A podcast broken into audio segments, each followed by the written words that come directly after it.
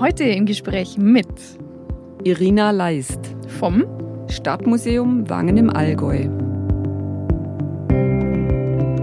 Im Grunde genommen ist es so in der Restaurierung, dass man ähm, jedes Objekt, das man restauriert, mit der Zeit äh, lieb gewinnt, weil man ja mit der ganzen Liebe äh, an dieses Objekt drangehen muss.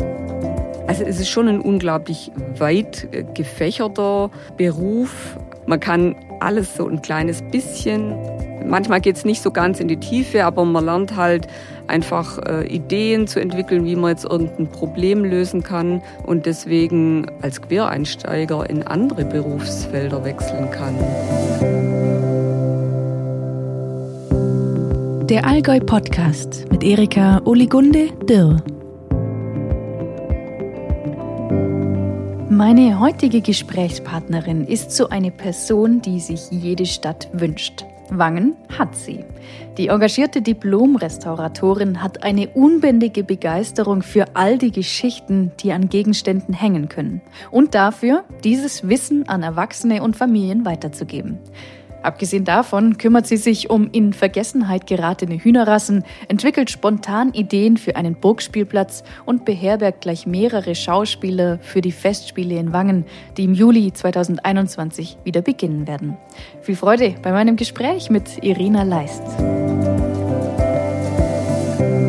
Wow. Irina, herzlich willkommen im Podcast. Schön, dass du da bist. Ja, ich freue mich, dass ich hier sein darf. Das freut Vielen mich, Dank. dass du dich freust. Ja. Irina, eine Frage zum Anfang. Äh, die Restauration von Kunstobjekten, ist es mehr Leidenschaft oder ist es mehr Beruf?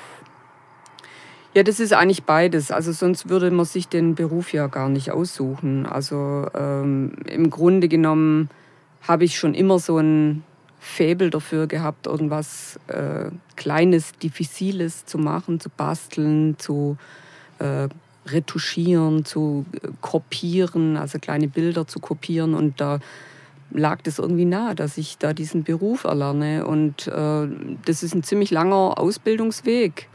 Also man macht da zuerst ein Praktikum, das nennt, also zu meiner Zeit war das zumindest so, da musste man noch 30 Monate Praktikum absolvieren, bis man sich bewerben konnte für einen Studienplatz. Und dann muss man eine Aufnahmeprüfung machen, entweder an einer Fachhochschule oder an einer, an einer Kunsthochschule. Und ich war dann äh, in Köln an der Fachhochschule, das nennt sich heute ganz schick äh, Cologne University of Applied Sciences. und da habe ich die Restaurierung von Gemälden und Skulpturen studiert. Das heißt, wie hast du damit angefangen? Also du hast wirklich kleine oder Bilder kopiert, du hast das Malen gemocht oder war das, war das schon ein anderes, spezielleres Fable? Ja, also das kommt eigentlich, glaube ich, schon so ein bisschen von meinem Vater. Das äh, war so, dass er auch gern gemalt hat. Er war zwar von Beruf äh, Bürgermeister, aber er hat als Hobby immer gemalt und hat mich da auch so ein bisschen, oder uns alle uns drei Kinder hat er so ein bisschen dazu gebracht. Da haben wir dann an Ostern Ostereier gemalt und so weiter. Und äh, ich habe dann so kleine Aufträge von ihm bekommen, also so schon als Schülerin. Und da war ich halt ganz stolz drauf und durfte zum Beispiel so Wirtshausschilder anmalen, die dann nachher in Wangen auch in der Altstadt aufgehangen wurden. Und kleine Vergoldungen an irgendeinem Balkongeländer vom Rathaus oder so. Da war ich richtig stolz drauf und dann ja, ging das automatisch so in die Richtung. Hängen die immer noch? Ja, also eines ähm, hängt tatsächlich heute am Museum, am Eselberg. Ein Schild, wo die Stadt Wangen drauf ist. Bin ich auch richtig stolz, wenn ich da dran vorbeilaufe, dass es immer noch hängt. Steht da dein Name drauf? Nee, nee, da steht nicht mein Name drauf. Und äh, lustigerweise hat mein Vater selber auch viele Wirtshausschilder bemalt. Also einige, die heute hängen, äh, sogar das am Gästeamt, das hat mein Vater selber entworfen und auch bemalt. Und dann war dir völlig klar, dass du jetzt genau diesen Zweig einschlägst als Beruf oder gab es auch noch Alternativen, was auch noch in Frage kam? Nee, das ist eigentlich so, man sucht sich dann ähm, ja, einen Betrieb, wo man halt so ein Praktikum machen kann. Und die meisten Restaurierungsbetriebe, die haben verschiedene Sparten. Und da habe ich am Anfang auch Wandmalerei äh, gemacht. Und ich habe mich dann aber im Studium spezialisiert auf Gemälde und Skulpturen, weil Wandmalerei so in Kirchen, das ist doch schon ein harter Job, weil man dann auch äh, da oft auf dem Gerüst äh, steht, wenn es kalt ist und äh, muss viel rumreisen. Man kann ja die Objekte nicht in die Werkstatt holen. das fand ich dann schon praktischer. Aber hast du sowas auch mal gemacht? Ja, habe ich auch gemacht. Ich habe mir auch schon mal die Zehen abgefroren in Schloss Liechtenstein im Winter bei einer Restaurierung. Arbeitet man da besonders schnell oder besonders langsam dann? Ja, also man arbeitet äh, ganz normal seine acht Stunden und versucht halt immer wieder das mit Pausen zu unterbrechen, um sich aufzuwärmen. Aber das war jetzt, wie gesagt, äh, eben nur während der Ausbildung. Da war ich auch noch jünger und ähm, man muss sich dann tatsächlich spezialisieren, weil das ist, also es ist schon ein unglaublich weit äh, gefächerter ähm, Beruf. Selbst wenn man sich spezialisiert, kann man von allem ein bisschen. Also man ist praktisch wie so eine Art eierlegende Wollmilchsau. man kann alles so ein kleines bisschen. Man kann, manchmal geht es nicht so ganz in die Tiefe, aber man lernt halt einfach äh, Ideen zu entwickeln, wie man jetzt irgendein Problem lösen kann. Und deswegen ist man eigentlich dafür prädestiniert, dass man auch äh, als Quereinsteiger in andere Berufsfelder wechseln kann. Ne, also dieses Erhalten und Bewahren, das kann man ja auch auf andere Dinge beziehen. Und darum bin ich eigentlich so auch in der, in der Heimatpflege gelandet. Das ist ja praktisch dieses Schützen und Bewahren in der Heimatpflege, das ist ja sehr verwandt auch mit dem Erhalten und Bewahren in der Restaurierung. Was hast du da gemacht? In der Heimatpflege? Ja, es ist halt so, dass ich ja äh, einige Jahre Vorsitzende vom Altstadt- und Museumsverein war in unserer schönen Stadt Wangen im Allgäu. Und äh, da ist das Feld natürlich weit. Altstadt und Museumsverein, sagt der Name schon. Man setzt sich ein für das Beleben und den Schutz der Altstadt aber natürlich auch für die Weiterentwicklung des Museums. Und das überschnitt sich natürlich auch mit meinem Beruf. Also da hat sich dann so Ehrenamt und Beruf im Grunde genommen auch ein bisschen vermischt. Aber nochmal zurück zu der Restaurierung. Gibt es so ein Highlight-Ding, was du gemacht hast, ein äh, Highlight-Projekt, auf das du besonders stolz bist oder das besonders, besonders war? Im Grunde genommen ist es so in der Restaurierung, dass man ähm, jedes Objekt, das man restauriert, mit der Zeit äh, lieb gewinnt, selbst wenn das irgendwie ein sehr laienhaft gemaltes Bild ist oder so. Man findet immer irgendwas Liebenswertes dran. Das muss man auch, weil man ja mit der ganzen Liebe äh, an dieses Objekt drangehen muss. Ne? Aber natürlich gibt es äh, Objekte, die vielleicht ein bisschen mehr ja, das hat dann ein bisschen mehr Renommee, wenn man da dran restauriert hat oder so. Wenn man jetzt an einem, äh, ja, an einem größeren Projekt beteiligt war. Da war ich schon zum Beispiel, also wenn man über Wangen redet, äh, mit dabei bei der Restaurierung der äh, Rochuskapelle im alten Gottesacker. Da erscheint jetzt ein ganz tolles neues Buch über den neuen Gottesacker, geschrieben von unserem Stadtarchivar Dr. Rainer Jentsch. Und äh, da habe ich also schon in den 80er Jahren habe ich da schon an der Decke in der Roskapelle restauriert. Das ist eine Bilderbibel mit 66 Kassetten, also wo praktisch jede Kassette hat ein Bild, eine Szene aus der Bibel. Und äh, das war schon zum Beispiel ein sehr spannendes Projekt. Macht man das noch ein zweites Mal oder sagt da die Wirbelsäule dann irgendwann Nein, danke? Ja, also an der Decke arbeiten über Kopf, äh, das ist schon sehr anstrengend. Also da bin ich froh, dass ich zurzeit äh, ja, Objekte habe, äh, die im Museumsdepot sind. Äh, da sind ein paar Restaurierungen sind gefördert von der Landesstelle für Museumsbetreuung. Und da habe ich jetzt ein paar Wangener Schützenscheiben, die ich restauriere. Das sind auch sehr spannende Objekte, die erzählen so lokale Geschichte. Da ist praktisch so das Bildmotiv verbunden mit äh, irgendeinem Sinnspruch und gleichzeitig ähm, dadurch, dass diese Scheiben immer gestiftet wurden von einem sogenannten Bestgeber, und einer drauf geschossen hat. Das war dann der Bestgewinner, der am besten geschossen hat. Also diese Scheiben sind grundsätzlich immer durchlöchert von Schüssen. Ähm, dadurch ist es einfach ähm, ja, ein interessantes historisches Dokument gleichzeitig, zudem, dass es ein Bild ist. Und das ist natürlich ganz spannend. Okay, zwei Fragen dazu. Wie groß ist so eine Scheibe und geht die dann irgendwann komplett kaputt oder wird die einfach jedes Mal wieder hergerichtet? Nee, also die, die wird grundsätzlich äh, nur einmal beschossen. Also dann, also praktisch damals, als sie gestiftet wurde, die, viele sind aus dem 18. Jahrhundert, viele aus dem 19. Jahrhundert, die wurden zu irgendwelchen Anlässen, zum Beispiel zu einer Hochzeit oder zu irgendeinem Jubiläum, wurden die gestiftet zu einem Fest und dann äh, wurde da drauf geschossen und dann wurde nachher drumherum geschrieben, also wer sozusagen gewonnen hat und wer die Scheibe gestiftet hat.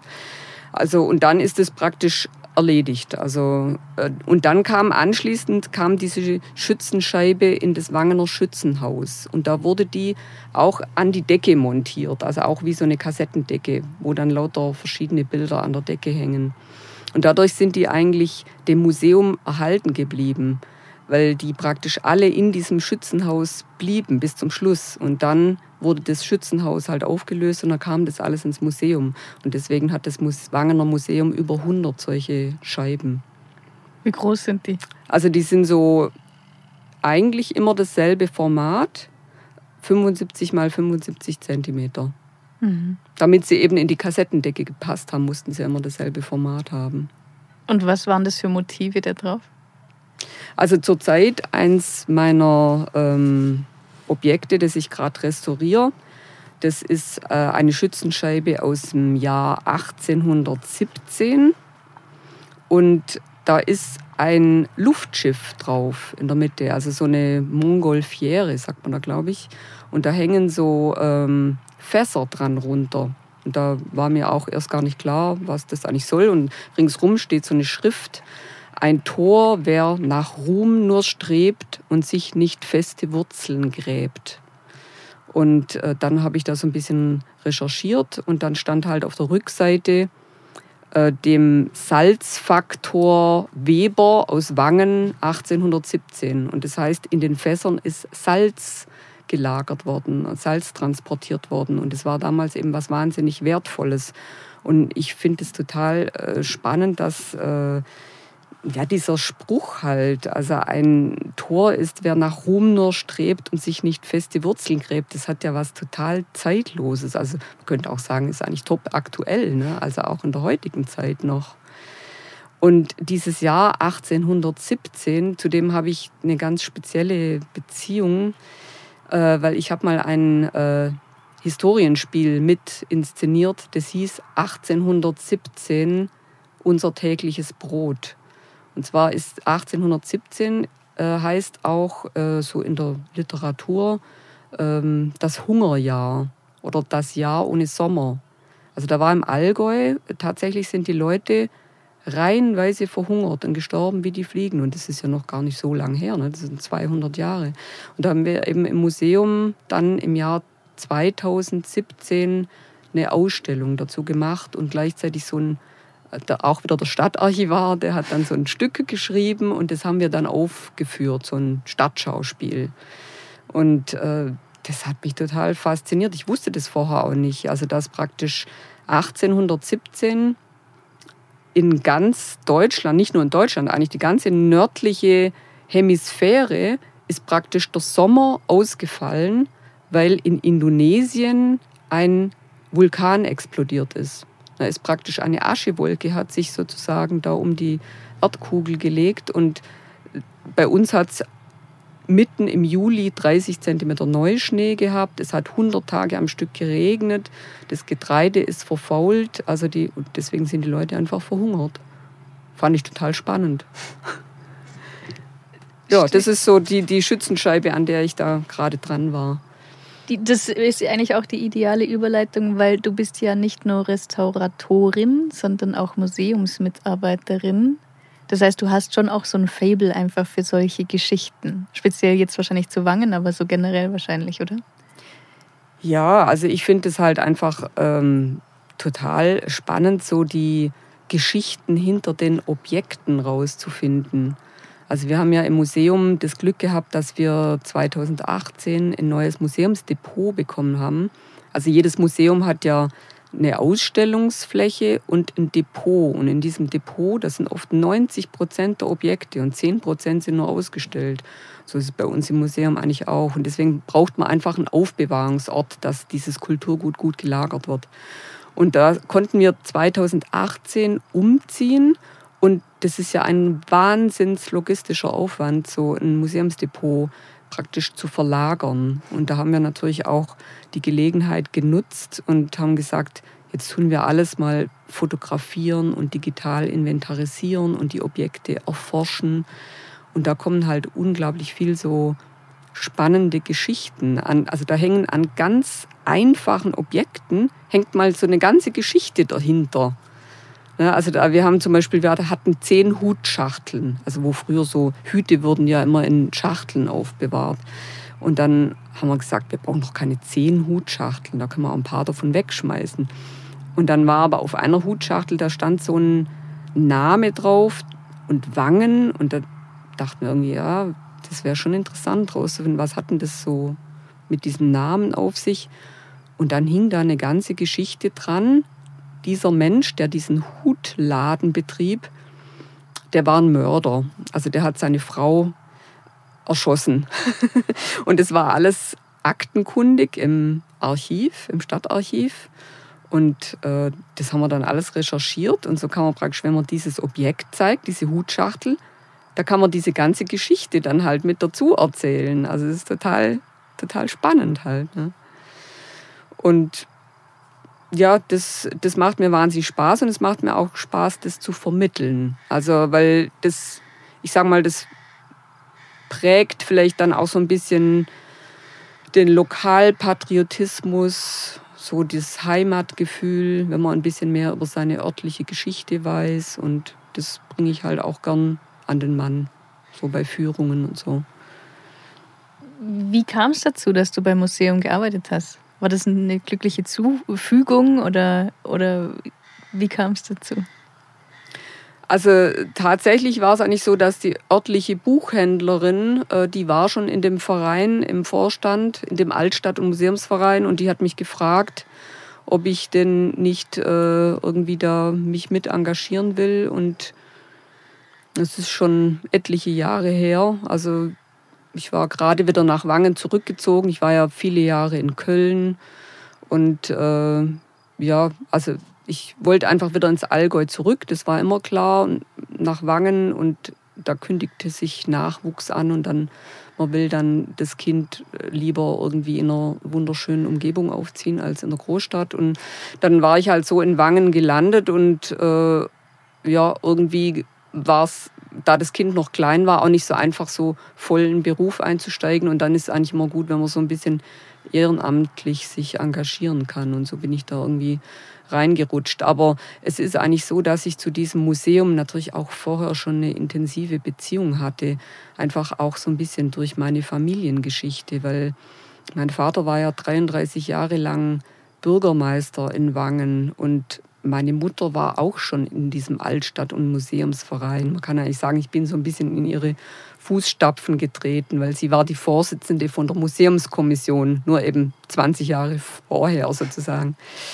Und eigentlich ist es so ein kleines bisschen auch ähm, ja, meinem Vater mit zu verdanken, dass das Museum, diese Mühle, das ist eine alte Mühle, die Eselmühle, dass das ein Teil der heutigen Museumslandschaft ist, weil er hat halt äh, mit der ehemaligen Besitzerin, der Tochter des letzten Stadtmüllers, der Maria Neff, hat er äh, Verhandlungen aufgenommen, ob sie diese Mühle nicht der Stadt verkaufen möchte. Da war schon so die Idee da, dass man da ein Museum einrichten kann. Ähm, das war, glaube ich, 19 68 fing das, glaube ich, an. 1969 ist letztendlich dann, äh, hat sie sich dann entschlossen, die Mühle zu verkaufen, aber erst nachdem klar war, dass, also ganz sicher war, dass die Stadt die Mühle nicht abreißt, weil die war auch sehr so mit dem Ort verbunden und mit, ihr, mit ihrer ähm, Wohnstätte da, mit ihrer geliebten Eselmühle, in der sie mit ihren geliebten Katzen gehaust hat. genau.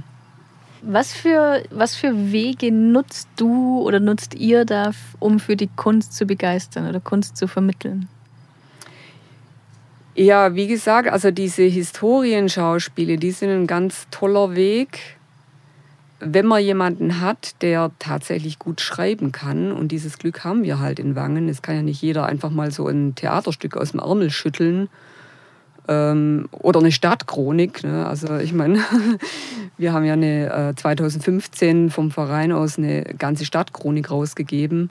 Äh, das muss auch erstmal geschrieben werden. Und da haben wir eben das Glück mit, mit dem Stadtarchivar, dass der unglaublich lebendig schreiben kann und dass der auch so ein richtiges Faible für Theater hat. Also der kommt so ursprünglich so vom Bauerntheater, da ein bisschen Regie geführt und das macht ihm unglaublich Spaß. Und dann, wenn man so ein Historienstück hat, das tatsächlich so fundiert recherchiert ist und das den Leuten dann in einem Theaterstück vermitteln kann, und auch die örtlichen Leute da einbindet. Ne? Die, also bei unserem großen Stadtschauspiel Hammerwende, da hat praktisch der halbe Ort mitgespielt, vom Gemeinderat über die Gästeamtsleiterin bis zum Amtsrichter. Also da, da hatte jeder Spaß dabei. Also darüber hinaus hatten wir noch ein Pferd und eine Gänseschar mit dabei. Auch lokal. Aber äh, sechs, ja, klar. aber 66 Schauspieler waren da involviert und ähm, das hat natürlich die anderen, die Zuschauer hat es natürlich mitgerissen. Ne? Also das war schon ein tolles Spektakel. Also so ist Geschichtsvermittlung ganz nach meinem Geschmack. Gibt es da noch andere Projekte, die nach deinem Geschmack sind in, bei dem Thema? Ja, also es ist ja so, dass wir äh, mit Museum seit zwei Jahren in dem Netzwerk Allgäuer Museen Mitglied sind. Und äh, da gibt es so ein Pilotprojekt, da äh, wird dieses Netzwerk wird auch gefördert von der Landesstelle für nichtstaatliche Museen Bayern. Das nennt sich Museum und Tourismus und Allgäuer Museen für Familien. Und Ziel ist da so ein bisschen ähm, ja, ich sag mal, die Museen so ein bisschen in die Richtung zu fördern, dass die noch attraktiver werden für Familien. Und ich finde es ganz wichtig, dass halt die Jugend auch äh, im Grunde genommen das Museum als Erlebnisort erfahren kann. Und äh, dann ist es auch so, dass wir mit diesem Netzwerk vermitteln wollen, dass es schon ganz viele Allgäuer Museen gibt, die familienfreundlich schon sind ne, und die äh, sich wirklich lohnen äh, für einen Besuch. Und äh, da ist es so, dass wir jetzt auch so äh, gerade nochmal eine neue Förderung an Land gezogen haben äh, bei den Kulturgemeinschaften. Und da geht es so ein bisschen das Analoge und Digitale miteinander zu verbinden und das dadurch auch für jüngere Leute noch attraktiver zu machen. Da wird es dann eine Schnitzeljagd geben durch die verschiedenen Museen. Und ähm, wir versuchen auch bei uns selber im Museum äh, Abteilungen zu modernisieren. Es entsteht jetzt gerade eine ganz neue Abteilung. Das ist ein ganz lustiges Thema. Und zwar geht es da um Ostereier. ist ein bisschen speziell, aber ähm, ich sage mal Ostern und die Osterbrauchtum ist ja auch ein ja, interessantes Thema. Wir haben schon ein, Fas ein Fasnetz-Museum, ne, die Wangener Fasnet. Äh, da ist eine eigene Abteilung gewidmet und dann ist eigentlich ganz schön, da kommt die Fasnet und dann kommt die Fastenzeit und dann kommt Ostern. Und dann ist das fast so ein bisschen die logische Abfolge in, der, in unserer Museumsmeile. Und da bin ich gerade am Entwickeln von so einer Art äh, Rallye, wo Kinder dann so ähm, Klappentexte aufklappen können und dann so Fragen und Antworten. Das ist so ein Spiel, also so ein, so ein Quiz ausfüllen können und soll so ein bisschen interaktiv sein. Schon wieder zwei Fragen dazu. Ähm, wo holst du dir die Inspiration für solche Ideen? Hm, das ist eine gute Frage. Ich, die, die kommen einfach. also vielleicht teilweise auch in der Natur. Also viel, wenn ich, ähm, wenn ich laufe, also nicht jogge, sondern gehe, äh, dann kommen mir Ideen.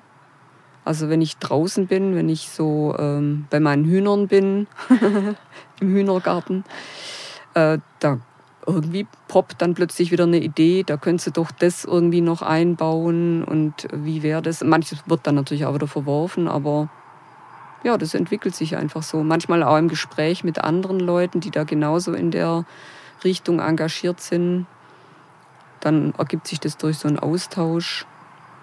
Also ja, das macht einfach Spaß, so kreativ Ideen zu entwickeln. Und was ist euer aktuelles Projekt gerade? Ja, das ist eben wie gesagt gerade dieses äh, Osterei-Museum. Das muss also spätestens bis nächste Ostern muss es fertig sein.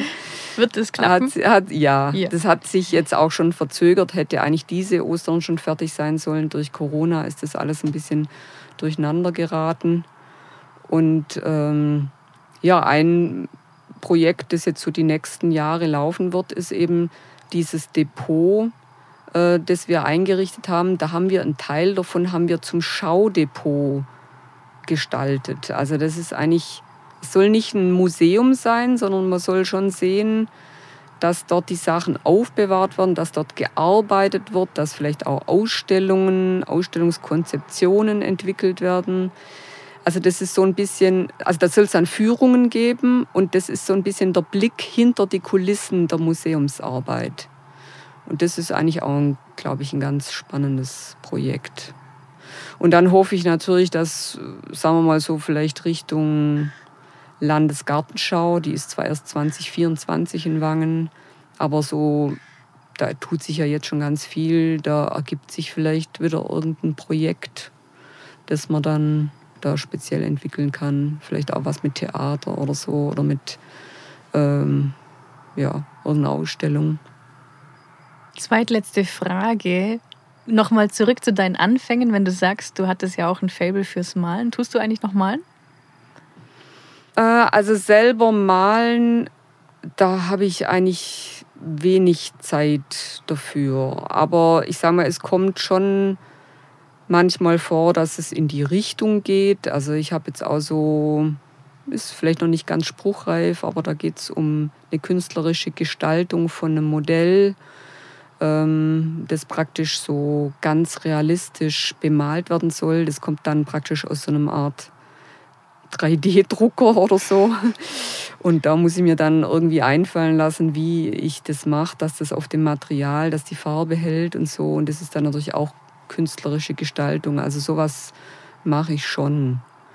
Aber so selber malen, das, äh, ja, das überlasse ich, glaube ich, lieber Leuten, die das hauptberuflich machen. Und was machst du, wenn du dich mal nicht mit Kunst und Museen und Restaurationsprodukten in, befasst? Was machst du in deiner Freizeit? Wenn ich fragen Ja, darf. ich habe ja vorher schon die Hühner erwähnt. Also ich bin auch ein sehr naturverbundener Mensch, also schon immer, auch von klein auf. Und äh, in diesem Hofgut äh, Dürren, da sind eben diese Hühner, um die ich mich kümmere, das sind alles alte Hühnerrassen. Da sind ja viele vom Aussterben bedroht, weil die sind halt nicht so produktiv. Die legen vielleicht nicht jeden Tag ein Ei und äh, deswegen hat man die eine Zeit lang vernachlässigt und ich habe da lauter verschiedene. Also ich züchte die nicht, sondern ich habe gern von jeder Rasse einfach welche und das ist dann so ein ganz bunter Haufen und das ist ein Riesenspaß, wenn die dann angerennt kommen und auch äh, verschiedenfarbige Eier legen.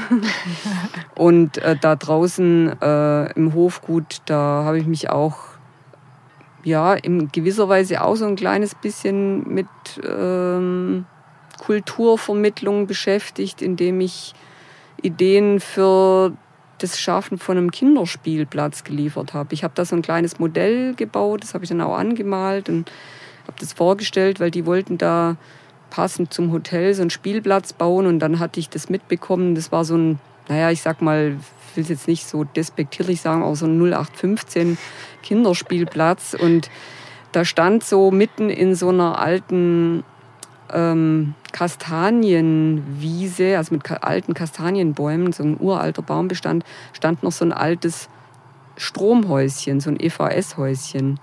Und da hatte ich die Idee, man könnte doch eigentlich so einen Burgspielplatz draus machen.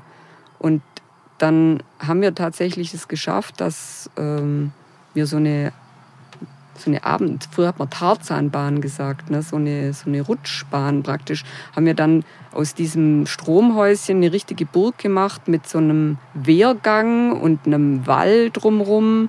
Und äh, man kann jetzt mit einer Rutsche praktisch dann ins Gelände abrutschen und das wurde dann auch vom TÜV abgenommen.